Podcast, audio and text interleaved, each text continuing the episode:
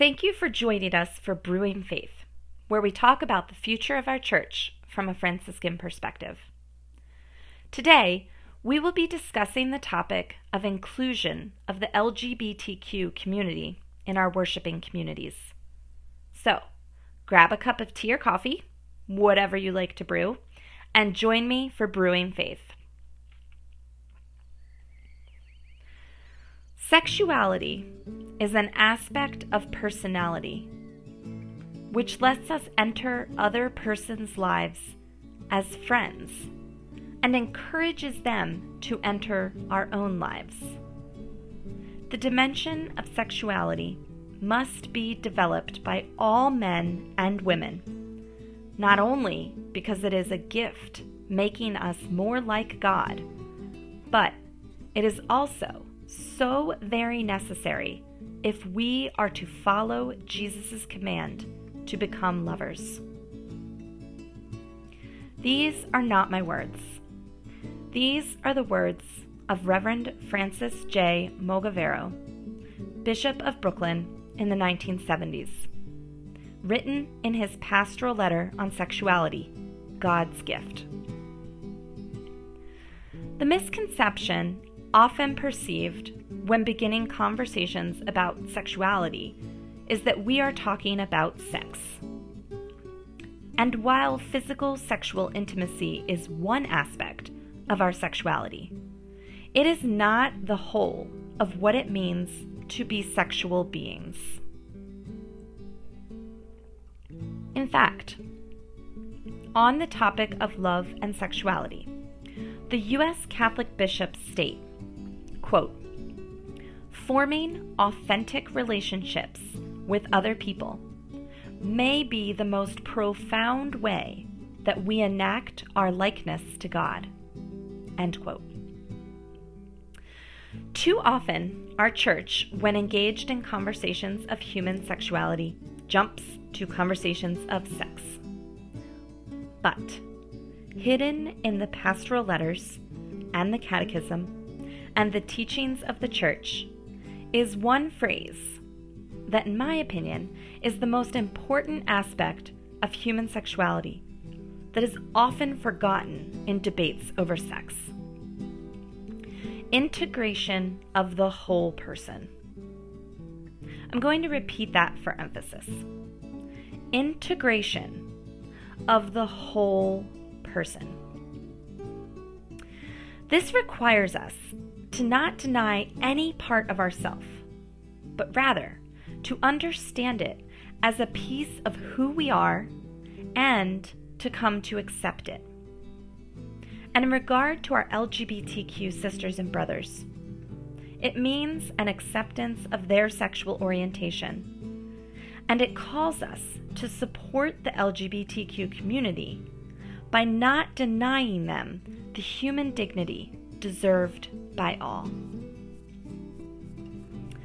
The U.S. Catholic bishops, in their pastoral message to parents of homosexual children, emphasize this integration by writing, quote, All in all, it is essential to recall one basic truth God loves every person as a unique individual.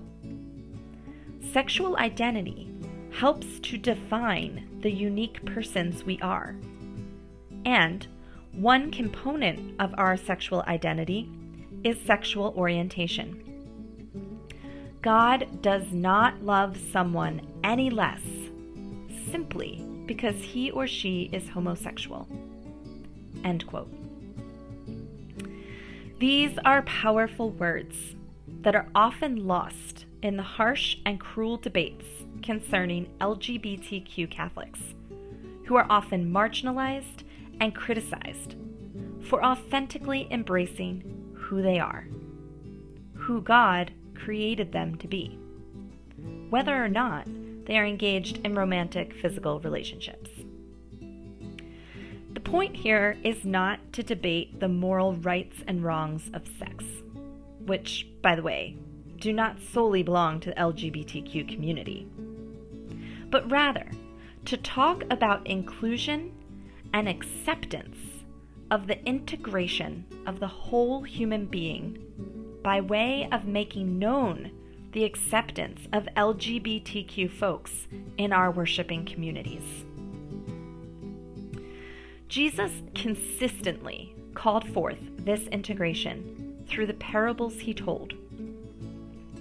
One such example is found in the story of the Good Samaritan. The Samaritans were arguably the most marginalized group of the time, which is precisely why Jesus chose to make the Samaritan the hero of the story. This is a story of radical acceptance of all people. When a man was left by robbers to die on the side of the road, both the priest and the Levite turned their eyes and left him but it was the Samaritan who stopped to offer help. This, Jesus emphasized, was what it means to love your neighbor. The greatest commandment of all love the Lord your God with all your heart all your soul and all your mind, and love your neighbor as yourself. Sometimes we get caught up in the tangled web of semantics and lose sight of the person as an integrated being. In the context of our conversation today, I cannot help but think of the story of Matthew Shepard. The young man tied up and brutally attacked, left to die in Wyoming in 1998, all because he was openly gay. I was 15 when that happened. Probably naive to the greater societal opinions on the LGBTQ community. But what I can tell you is I was horrified that a human being could do such an evil thing to another person. It profoundly shaped how I grew in acceptance of others in my life no one, for no reason, deserved to be beaten and left to die on the side of the road. Not the man in the parable, and not Matthew Shepard.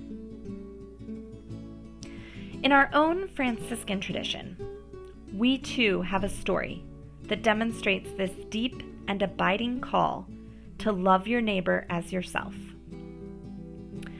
When Francis met the leper, he moved beyond encounter to embrace.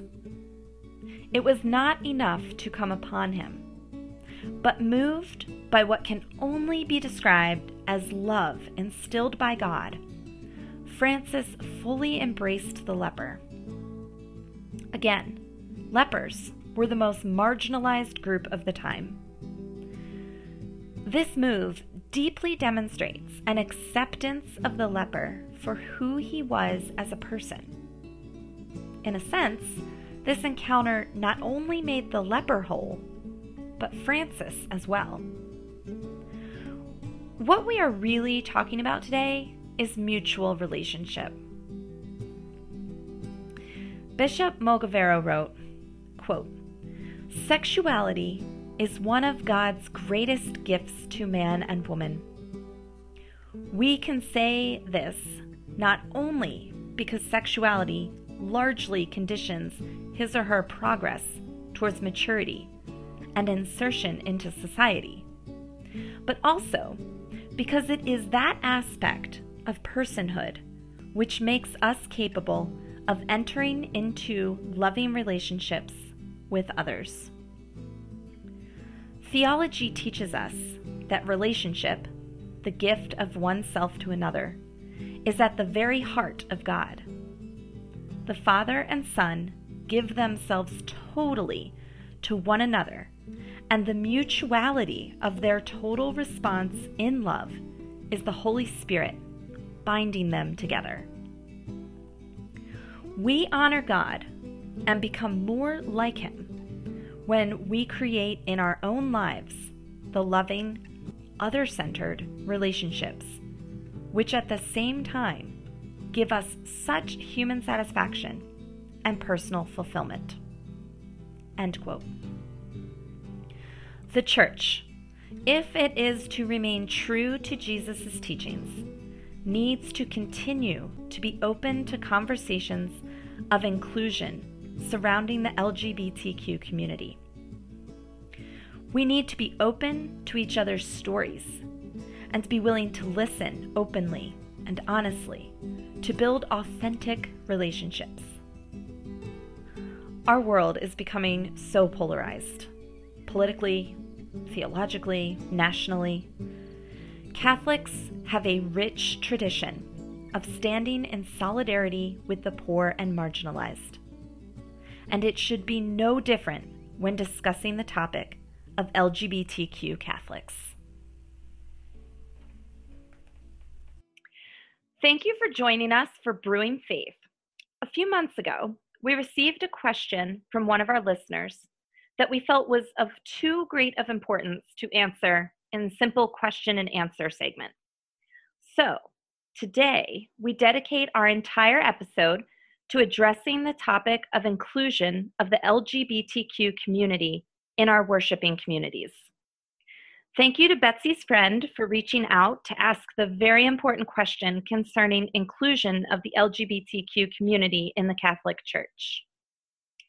I would like to welcome Alyssa, a self identifying queer Catholic, to discuss her own experience as a member of the LGBTQ community and to share positive experiences as well as challenges that she has faced. Hi, Alyssa. Hi, thanks so much for having me. Yeah, it's fantastic. Thanks for saying yes to this opportunity. Absolutely. So, to begin, what does it mean to you to identify as a queer Catholic? I think for me, identifying as a queer Catholic is really all about representation. Um, queer for me just is a way to say that I'm a part of the LGBTQ community um, without having to really put a hard label on it. Um, and Catholic is just another, you know, really prominent piece of my identity. So for me to say I'm a queer Catholic is really like me kind of sending out a message like, you know, it's possible to be part of the LGBTQ community and to be Catholic, um, that you can be queer and you can be faithful. And so, yeah, it's really just about being a representation for other people who might not know that that's possible. And and is that something that you grew into understanding? Like how did how did you come to a place where you so confidently can sit here and say that you're a queer Catholic? Um, it definitely took growth. Uh, I think when I was first coming out, I didn't even know that it was really possible to be queer and to be Catholic, or to be in the LGBTQ community and to be Catholic. Um, and it actually took a campus minister um, at my college who identified as a lesbian and was clearly Catholic. She was running the liturgy and choir. Um, and seeing her just being herself and saying to me, like, look, I'm in this community and look at what I'm doing. Um, it it was just so important to me and really showed me that it's possible to be queer and Catholic. And so that's why now I feel like I sort of almost have an obligation to do the same for others and and I really want to do the same for others. That must have been so freeing for you to have that yeah, experience. It, it definitely was. so, I've invited you to be with us today because I heard about a project that you worked on through Call to Action's Regeneration program. Can you share a little bit about what Regeneration is and the specific project you implemented? So, Regeneration is a program through an organization called Call to Action. Um, and Call to Action really their purpose is to inspire Catholics to work for justice within the church and to build inclusive communities. So, Regeneration is a program for Catholics in their 20s and 30s. Um, and it allows young Catholics to develop and implement a project that addresses an injustice within the church. But it also allows them to build community with one another, um, to have mentorship, and to really get more involved in their own parish or you know other religious community. So for me, uh, my project was an LGBTQ listening session. And I entered into Regeneration really wanting to give LGBTQ Catholics a space to discuss their experiences and needs within the church because I didn't really feel that I had that when I was coming out and right. coming to terms with my sexuality. And I also felt like I didn't really see that happening in the parish context very much. So I decided to kind of focus specifically on doing this listening session in a parish. I am lucky enough to be a part of a parish that's very inclusive. So when I brought up this idea to my pastor, he approved of it and it really allowed you know me and him to have more of a discussion around LGBTQ Catholics and and just to build a relationship. And what did that mean for you? Like the fact that you were coming you've had this difficult history with it and not understanding that it that you'd be accepted.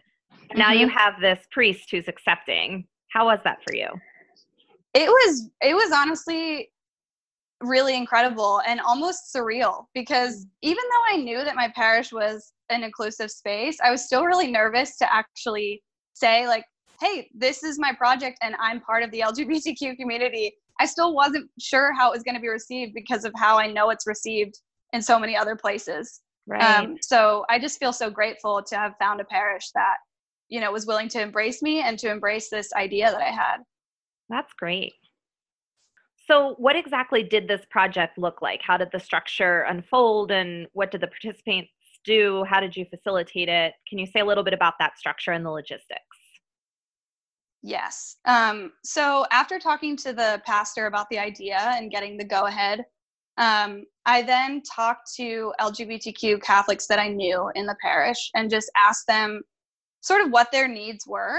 Um, and I was, I guess I shouldn't have been surprised, but I was surprised to find that they felt accepted and they didn't really feel like they needed, you know, any other inclusion. They felt like they were sort of getting what they needed. And I just thought that that was really interesting.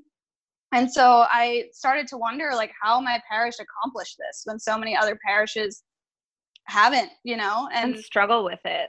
Right. Yeah. yeah. Exactly. It's a real challenge for people. Yeah. And so the conversation turned into really a conversation around what does the LGBTQ support look like at our parish? And so we really kind of centered the conversation around four questions why are you a part of this parish? That was sort of just to get everyone talking about you know why we love the parish that we're in right. um, to kind of build a common ground for those who you know maybe weren't part of the lgbtq community but wanted to be at that conversation yeah then we talked about. support. yeah exactly. Support be an ally. Yeah. Right? And we talked about you know what does the lgbtq support look like at our parish? What more could we do to support our lgbtq community and then how could we inspire other parishes to do the same? And what were some of the answers that came out of that? Like i'd be really interested in hearing about like how do you inspire other parishes to do this? Because it sounds mm-hmm. like you mm-hmm. have something really solid and a good community. Um, how can you influence other parishes? Yeah. I mean i think first in terms of what the support looked like people were saying that they felt like they were included not just tolerated. They had active roles in liturgy and in the parish, including leadership roles. You know, there are visible symbols around our parish that show support of the LGBTQ community, like little pride flags on name tags that people wear. And people felt like they also had opportunities to share their experience. Um, for instance, like like the conversation we were having, but we also have some events that center around LGBTQ justice at our parish. And as far as inspiring other parishes to do the same, we kind of talked a little bit about just almost being a witness, like potentially having maybe a joint mass with another parish in the area and not necessarily saying, you know, we support the LGBTQ community and what are you doing, but sort of just having them see what what we're about and kind of just being a witness to that kind of inclusion. Right. So I think that was probably one of the biggest things that came out of that. Right. So it sounds like modeling that for people. That seems mm-hmm. like that would be really important that people could see it happening because I think often I think we have experiences and after those experiences that we start to shift and change how we feel and what we're comfortable with and if you have somebody who's never been a part of or has been introduced to the LGBT community within the Catholic Church, they might not know how that functions and how people can be embraced and you know part of the worshiping community. Exactly. Yeah that's important. So as a queer catholic yourself how like what did it mean for you to facilitate this group? Like when when all was said and done you you were excited at first and kind of shocked that it was accepted and that this community was living this kind of vibrantly. Um, mm-hmm. and so as all of that unfolded what did it mean to you in the end to have facilitated this and how did it shift or shape your understanding like sh- certainly you grew in this experience as well can you right. a little bit about that so facilitating the group meant a lot to me and felt really surreal just because I never really imagined myself do, doing that. It just didn't I don't think I ever thought that I'd find a parish where I could be accepted for who I am and that I could have that kind of opportunity to then lead a group talking about the LGBTQ Catholic community. And I think probably the biggest thing I learned was really just to sort of put yourself out there and mm. know that there are going to be there are going to be leaders that are going to be willing to hear you and to listen of course you have to be safe um, and you have to you know feel comfortable doing so right. But at the same time i don't think that i ever really thought when i was first coming out that i'd find a catholic parish or priest that would be willing to hear me talk about that mm-hmm. and willing to even take on this idea. But i think that it really just taught me that the importance of just trying and and having that conversation and seeing where it goes. Right. That's great. So it's really great that you found this pocket within the catholic church that is living it and embracing it and as a member of the lgbtq community you feel that acceptance and love in the support of your community but that's not always happening across parishes within the church you know across our country and so, what um, advice might you have for the Catholic Church to better support and embrace the LGBTQ community? Yeah, that's really true. It's definitely not happening everywhere. I think one thing just that needs to happen is really to acknowledge that LGBTQ Catholics exist um, and to use the term LGBTQ rather than homosexual or you know people who have same sex attraction i think for a lot of people in the lgbtq community it's really using the terms that they identify with is about respect and also terms mm-hmm. like homosexual and same sex attraction have really been used with a negative connotation by the church in the past and so to have them continue to use it it just doesn't feel it doesn't feel like they're really hearing us mm. or i guess at least for me it doesn't feel like they're really hearing me Right. Um, so I think that's a really important point. Name is so important. I mean, even yes. when we think of our own names and you know, I, I, don't know if you've had experiences of people giving you a nickname and you're like, that that's not my name. Like, please call me this. This is my name. Sarah's mm-hmm. my name. Call me Sarah. Um, that that seems like that's a little bit of what you're talking about here with the terminology. That it's really mm-hmm. important to identify your community the way your community identifies it. Yes, exactly. I think another thing too is that the church really needs to be welcoming and make that clear. Mm-hmm. Um, a part of that is being willing to listen and to be in conversation. And another part of that is really actually like having visible symbols or you know so maybe like my church does with the little pride flags on name tags or having father james martin's building a bridge you know in in your church. You know it could also look like you know saying a prayer or a blessing um, over lgbtq catholics during pride month. Just a lot of little things like that also i think the last and potentially most important point would just be for the church to really consider and put an end to the way that it's discriminating against the lgbtq community I, th- I want to share a quote from Father James Martin in American Media's uh, Father James Martin answers five common questions about LGBT Catholic ministry. Sure. It's a YouTube video. And so, basically, in response to the question, what are the next steps for LGBT ministry in the Catholic Church? Uh, Father James Martin says, quote, in the US, the church must stop firing married LGBT people from their positions in Catholic institutions. Because if you are going to fire people for not following church teaching, that would include a lot more than just married LGBT people. Otherwise, it's not enforcing church teaching, it's engaging in discrimination. End quote.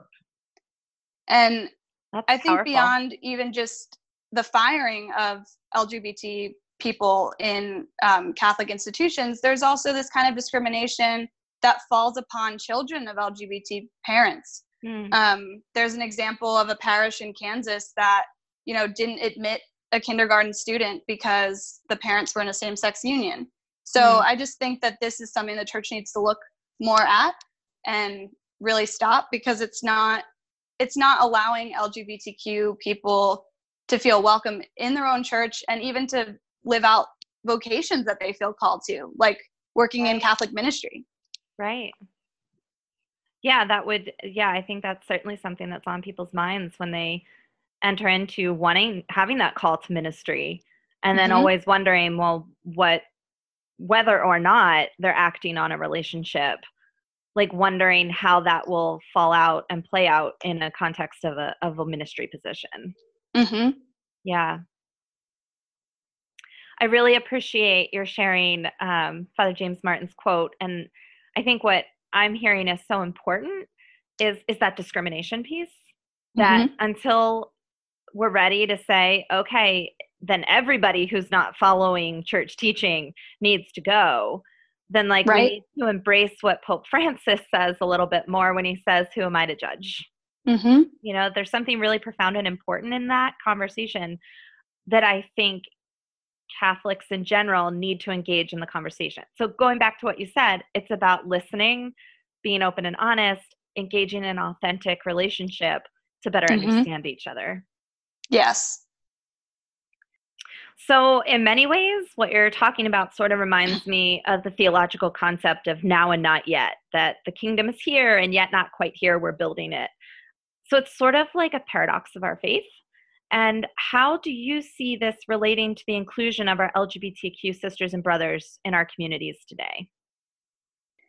Yeah, I think that that's a really great analogy. Um, it's true that you know the kingdom is here in in terms of the fact that we are here and work is being done. There's examples of that, you know, with Pope Francis and his famous "Who am I to judge?" statement, like you said earlier.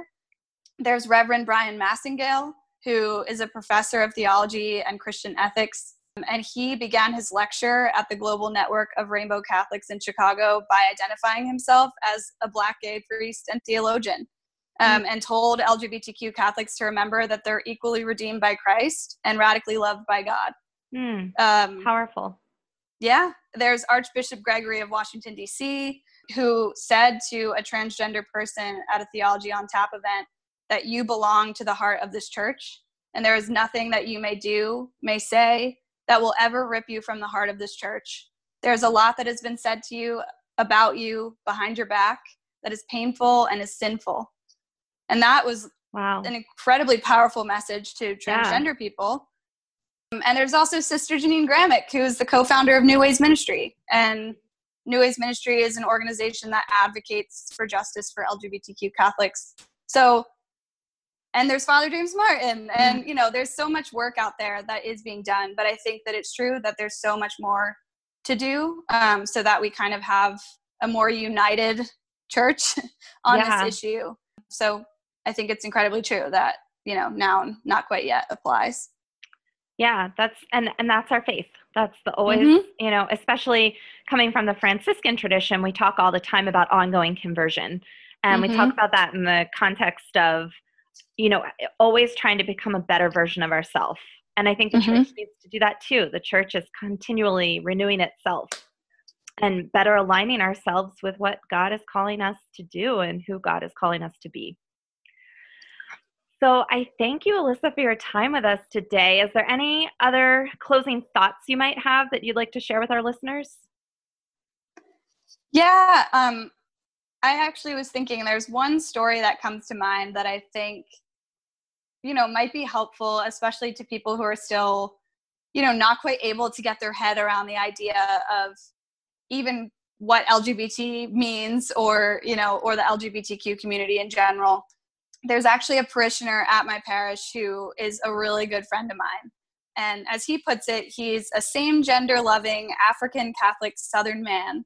And quite a few years ago, he was having trouble understanding gender identities, particularly like transgender or gender nonconforming.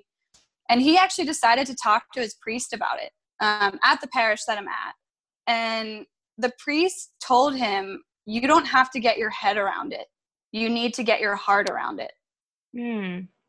And I just think that that is so powerful um, because it's true. You can still love the person in front of you and want to do things that make them feel loved and welcome without really fully understanding, you know, their experience. So I just wanted to end with that. Well, thank you so much. That really is a powerful story and I'm glad you you added that to our conversation today. So, thank you so much for your time and for sharing your story. I know that that this can be a very sensitive topic for people and it can be um, I don't know, scary to put it out there um, as you've shared about your own story and not knowing that you'd be accepted. And so I really, really thank you for being so, you know, open and courageous to really share your story with us today. Well, thank you so much. I really appreciate you having me and just to be able to have this conversation so that others can hear more about um, the LGBTQ Catholic community. Great. Well, thank you so much, Alyssa. Thank you. Thank you for joining us for Brewing Faith. We encourage you to email your questions to brewingfaith at osfphila.org or leave them on our hotline 610 558 6797. Join us next month when we discuss discernment in the Franciscan tradition. This episode will be geared toward college graduates and young adults discerning what's next as well as we'll, we'll touch on some important ideas for organizations looking to attract young adults to join their team. Remember, the future is bright if we bring the light.